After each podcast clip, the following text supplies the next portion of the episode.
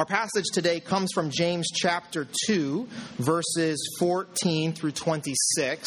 I'd invite you to take out your Bibles and turn to James chapter 2, verses 14 through 26.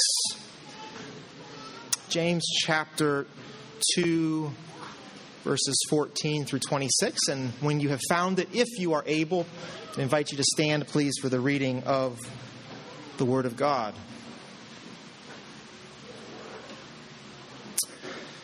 James writes, What good is it, my brothers and sisters, if you say you have faith but do not have works? Can faith save you? If a brother or sister is naked and lacks daily food, and one of you says to them, Go in peace, keep warm and eat your fill, and yet you do not supply their bodily needs, what is the good of that? So faith by itself, if it has no works, is dead. But someone will say, You have faith and I have works. Show me your faith apart from your works, and I, by my works, will show you my faith. You believe God is one. You do well. Even the demons believe and shudder. Do you want to be shown, you senseless person, that faith apart from works is barren? Was not our ancestor Abraham justified by works when he offered his son Isaac on the altar? You see that faith was active along with his works, and faith was brought to completion by the works. Thus, the scripture was fulfilled that says, Abraham believed God, and it was reckoned to him as righteousness, and he was called a friend of God. You see that a person is justified by works and not by faith alone. Likewise, was not Rahab the prostitute also justified by works when she welcomed the messengers and sent them out by another road? For just as the body without the spirit is dead, so faith without works is also dead. This is the word of God. And you may be seated. From uh, this passage, I'll preach from the title Acts of Love. Acts of love. Sometimes I think that the longer someone has been a Christian, the more complicated this passage sounds. If you're not a Christian this morning, or maybe you are new to following Jesus, I bet these verses actually make sense to you. Of course, faith and actions go together. If I say that I have faith in a very rickety, old, messed up chair, but I never actually sit down on that chair, you would be right to question my faith in that chair. Of course, faith and actions go together. It's pretty straightforward, right? Well, it is until we read something like this from the Apostle Paul in his letter to the church in Rome. He says, For we hold that a person is justified by faith apart from works prescribed by the law. Are James and Paul contradicting each other?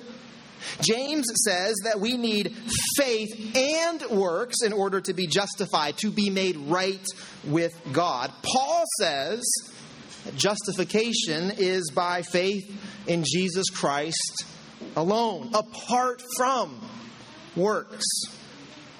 I think it's important to remember a couple of things. First, James was writing to a specific group of people, and it seems like these young Christians had the idea that their faith could remain passive. That they shouldn't expect that their faith in Jesus would actually impact how they lived. And James pushes back very hard against that wrong assumption. The second thing that we might remember is that the works that the Apostle Paul wrote about were typically the works of the Jewish law, things like circumcision. Paul wanted Gentiles to understand that they didn't have to first become Jewish in order to follow Jesus. James, on the other hand, writing to Jewish Christians, seemed to have in mind what some of the rabbis called the works of Hesed, or the works of loving kindness, or the law of love. So, Paul was concerned that Christians not look to the Jewish law as a sign of acceptance while James's concern was that Christians were neglecting God's law of love. And it was to those specific Christians who were not living out their faith that James taught that faith without works is dead. So, is the question about the relationship between faith and works merely a theological debate? I don't think so. In fact, I would argue that this is one of the most pressing questions facing the church today. It seems like every week, another hypocritical Christian leader is exposed. Each of these people have proclaimed, often very loudly, their faith in Jesus. But when it comes to their actions, their works, we seem to keep discovering new gaps. And sometimes these gaps have to do with public works of justice and righteousness. And other times these gaps have to do with personal works of holiness and devotion to Jesus. But whatever the specifics, it seems like Christians today, not just those few examples of Christian leaders, have come to accept that faith and actions don't have all that much in common. And I would suggest that our witness to Jesus is suffering because of this. You and I are surrounded by neighbors and friends who wonder whether the amazing things we proclaim that there is a God, that this God has come near in Jesus, that we can be in relationship with this God. We are surrounded with people who wonder if the things we claim have any bearing on how we live. And I don't think we can fault them for wondering about that. I think we are surrounded with folks who are less interested in what you and I say about our faith and much more interested in what our actions reveal about that faith. Our actions reveal our faith. Our actions reveal our faith. This is what I want us to understand and remember today. Our actions reveal our faith. And James keeps returning to that particular point rather bluntly in these few verses. First, he says that faith without loving actions is dead. And secondly, and not surprisingly, he says faith with loving actions is alive. Let's take the first.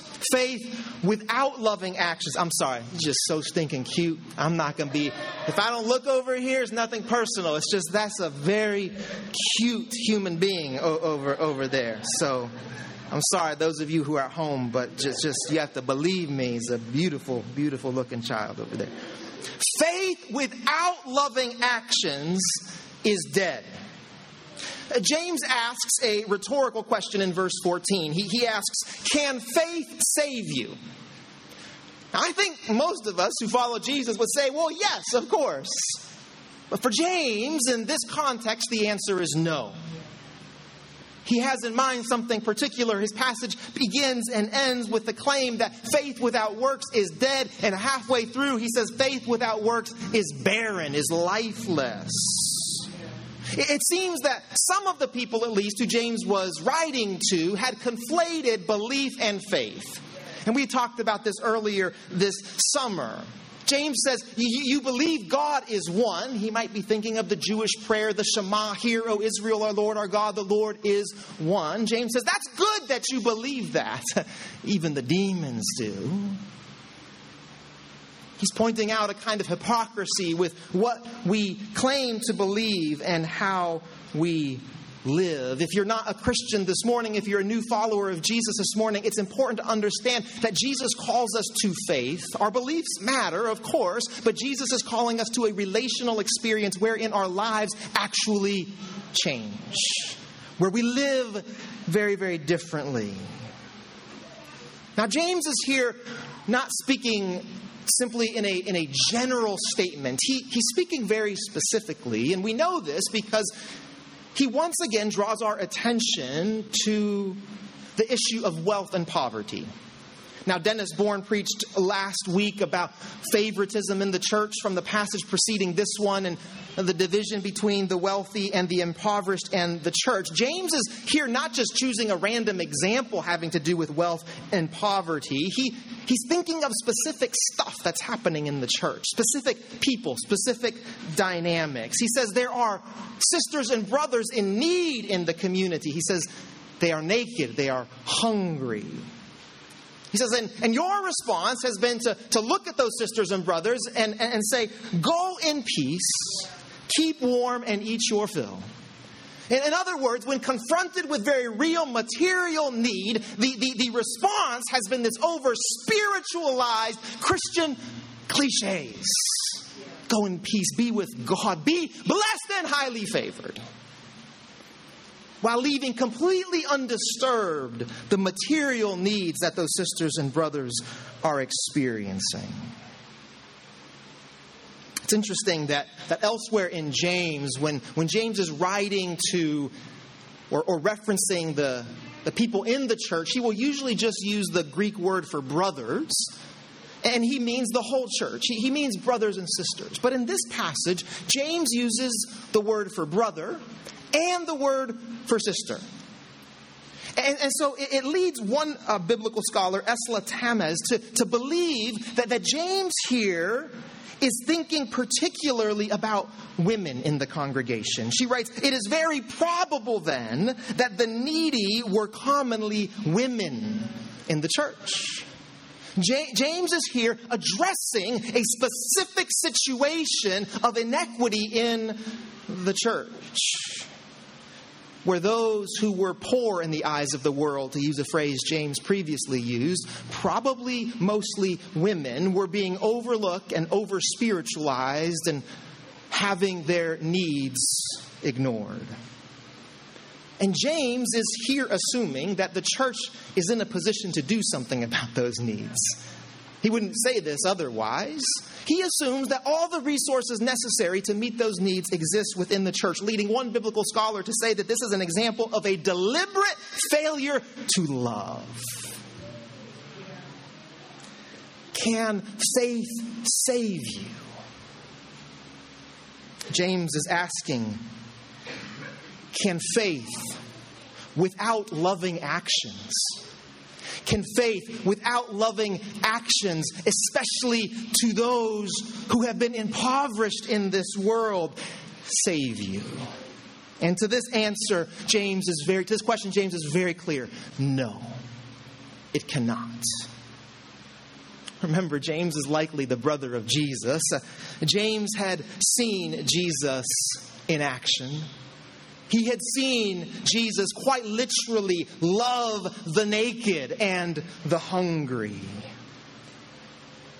I think if we're honest, we have to say that faith that does not prioritize the poor betrays Jesus. It is a dead faith. One of the things that I absolutely love about our church, one of the ways that my faith has been profoundly encouraged over the years, is watching different ones of you actively love in this way. I have watched different ones of you pay someone else's bill in the church. I have seen some of you learn that somebody in the church is solely responsible for caring for one of their extended family members and is barely surviving under that burden. And you come along and you don't just help the person in the church, you help the person who they are helping. There are others of you who have used your talents and skills and gifts to show up at somebody's house and repair something and fix something and build something so that, that person doesn't have to go into debt in order to have that thing fixed. But I could go on. You get the idea. Loving action, responsive to a living faith. If our actions reveal our faith, then an absence of loving action reveals a dead faith. And that doesn't make me any more comfortable than it makes you. passage turns. And James makes the point that faith with loving actions is alive. I think the turning point is in verse 20. And, and here's where you, you either love James or, or, or, or you hate James because he gets kind of sarcastic. He says, Do you want to be shown, you senseless person? You empty person, you vacuous person, that faith apart from works is barren? Barren signifies lifeless. And so clearly, a, faith with works, a, a, faith with loving actions, is living, it's alive. And, and James gives two examples to show this kind of living faith. The first is the example of Abraham, who, who offers his son Isaac at God's command as a sacrifice. And, and, and, and maybe you know the story where, where God intervenes and says, No, Abraham, of course I don't want you to sacrifice your son. I love him. I love you too much. I was testing you to see your faith. And now I see, Abraham, that you believe me, you trust me, your faith is in me. The other example that James gives is the example of Rahab. Now, now Rahab was, was not a Jewish person. She wasn't a person of the covenant. She was, was a, a, a citizen of the city of Jericho. And when the, the, the, nation of Israel came around Jericho as they're coming into the land of promise, Rahab welcomes two of the spies who had been sent to, to, to spy out Jericho. And she hides them, she protects them, and then when it's safe, she sends them. And J- James says that she's justified because she welcomed and she sent these messengers, these spies. In the book of Joshua, where we read about this story, Joshua chapter 2, beginning in verse 8, we read this Before they, that is, those two men, went to sleep, she came up to them on the roof and said to the men, I know that the Lord has given you the land, and that dread of you has fallen on us and that all the inhabitants of the land melt in fear because of you. For we have heard how the Lord dried up the water of the Red Sea before you when you came out of Egypt. The Lord your God is indeed God in heaven above and on earth below. Rahab is a vulnerable person. Rahab here, when she encounters these, these two spies, ha- had the, the, the choice to give them up. And that probably would have been good for her. That that might have actually helped her situation. She would have proven her loyalty. And yet instead, she places herself in this risky situation by harboring them, welcoming them, and then sending them safely. Rahab acts on her faith. She lives in response to her faith. And James says, that both Rahab and Abraham are justified by their works. Now, Abraham, of course, predates the Jewish uh, covenant with God, and so of course, he was not living uh, justified by the, the, the, works of the law that he was keeping. And, and Rahab existed outside of, of God's covenant with his people, so she wasn't going to be justified by that covenant law either. They were both justified by their works, by their acts of love in response to their faith in God. Are you with me? Again, this is the, the law of love. They were justified. They were made right with God by acting in love in response to their faith. Their actions revealed a living faith. Towards the end of our passage, James introduces uh, kind of a word picture. He says, For just as the body without the spirit is dead, so faith without works is also dead. The word here for spirit is the Greek word pneumatos, which also carries the, the meaning of breath or, or, or wind. Uh, kids, real quick here. Um, if, if, if, I know some of the kids are still with me. Yesterday, Winston and I were at a soccer game. Winston had already had his soccer game. We were watching uh, Elliot's soccer game, and Winston brought uh, uh, it was a moth, right? Wasn't it like a little a little moth? Like a little tiny moth that he had found, and he, and he was showing it to me, and it wasn't moving on his hand. It was just kind of sitting there. And I said, Oh, that's cool. I said, Is it dead? And, and Winston said, It's not dead. Now, now, how do you think Winston knew that the moth wasn't dead? Any guesses, kids? Any guesses? Yeah, Winston remembers. Yes, in the back. Somebody say it real loud for me. I couldn't quite hear. You might have already seen it moving. moving. Yeah, that was, see, that's what I was looking for. I was looking for moving. What's what Winston said? Winston said, I know it's alive because when I touch it, I can see it breathe. And sure enough, he touched it, and it kind of like, you know, and then and then it flew away. He said, I know it's alive because I can see it breathe. There's breath in it. It's not dead, it's, it's, it's, it's alive. Now, now, now, watch what James is doing here. James says the, the, the body is like faith, and, and, and the spirit or the breath is like works. You say, I can see that it's alive because it's breathing. I can see that the faith is not dead because there's breath in it, there's spirit in it. It's alive. This is what James is hoping that we can see. Now, we need to remember that, that James is a Jewish person and he's writing to Jewish Christians, and they, they did not have the same way of bifurcating mind and body and soul and spirit and breath like we do. They, they see, they saw human beings as, as integrated beings reflecting the image of God. And so it wasn't that there was breath over here and body over here. James is saying faith and works, breath and body are integrated into one whole. And so if we can see the breath, if we can see the spirit, we know there's life. We know the faith is alive and living. Now, our bodies need breath, our bodies need air. But you cannot separate breath from the body. Life requires spirit and body, breath and flesh. And in the examples of both Abraham and Rahab, in the example of body and spirit, we see how completely integrated and woven together is our faith and our loving actions. If our actions reveal our faith, then our loving actions reveal a living faith. It breathes, it's alive. Let me end. Let me end here.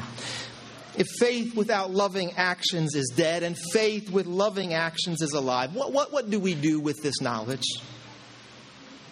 The vision that James is here putting in front of us is a living faith in Christ Jesus, a living faith revealed by active love, especially an active love to those who are poor in the eyes of this world. Our loving actions then can serve as a mirror to our faith.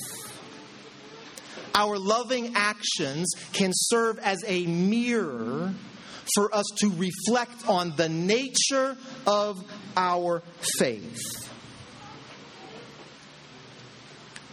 Were you to reflect on your actions? Were you to honestly and soberly reflect on your actions? What would they say about your faith?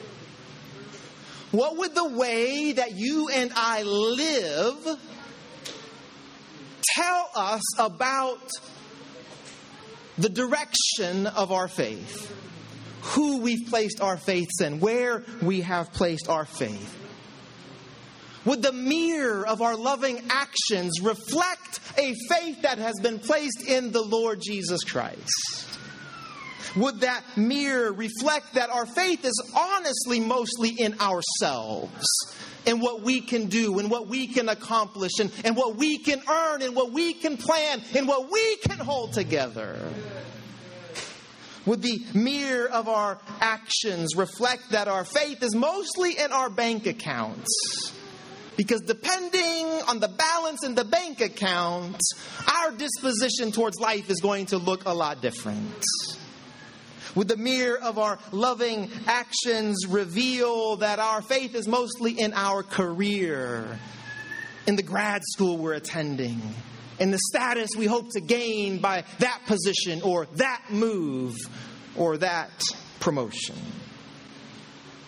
Friends, if we say today that our faith has been placed in the Lord Jesus Christ, then consider very carefully who you have placed your faith in. You have placed your faith in the Messiah who healed the sick.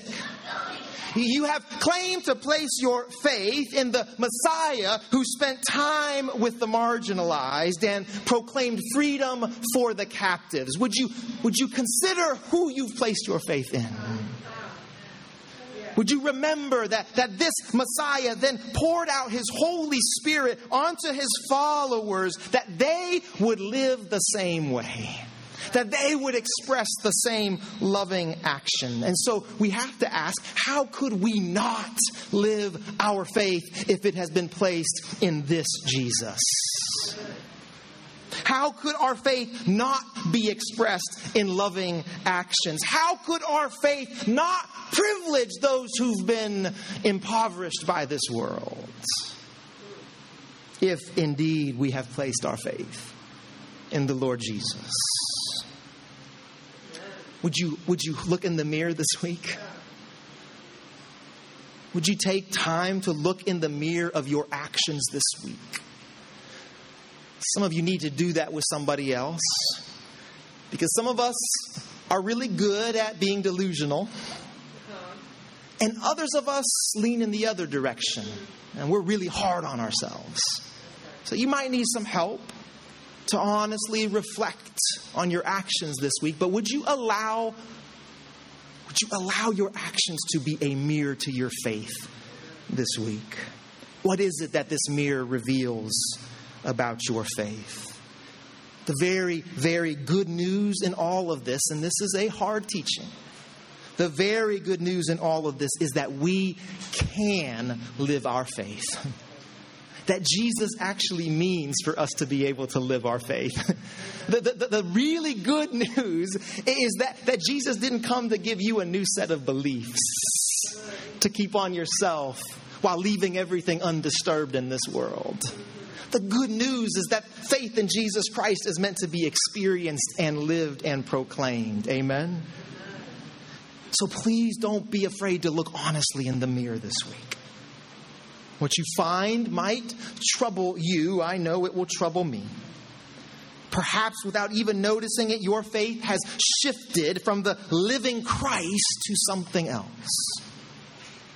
When you see that, do not be discouraged simply turn back to Jesus, who is the author and the finisher of your faith. When you look in the mirror and the news is bad, when the truth is revealed clearly for you, do not be discouraged because repentance is just turning back to the one who never left you in the first place.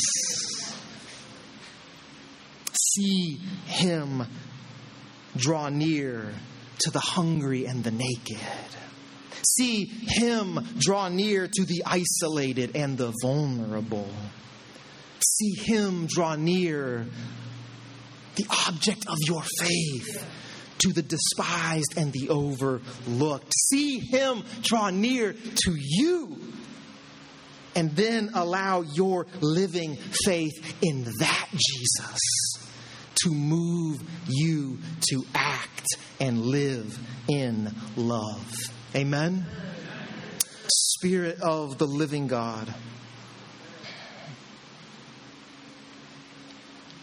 Make possible what seems impossible. Where we have contented ourselves with a kind of actions that reveal a faith in anything other than yourself, would you wake us up? Would you remind us of what is possible in you? Would you convince our hearts again today that the faith we proclaim was always meant to be lived? Would you remind us of the presence and the power of your very presence in our lives through your Holy Spirit that we have been empowered to live our faith in you? So give us courage this week to look honestly at our lives. Would you show us how our actions can reflect for us, even for a moment, where our faith has been placed. And whenever we see that we have not given that little bit of faith to you, but to someone or something else, let that gospel message be clear and beautiful in our ears that you are close, that you are available, and that we only have to turn back to you.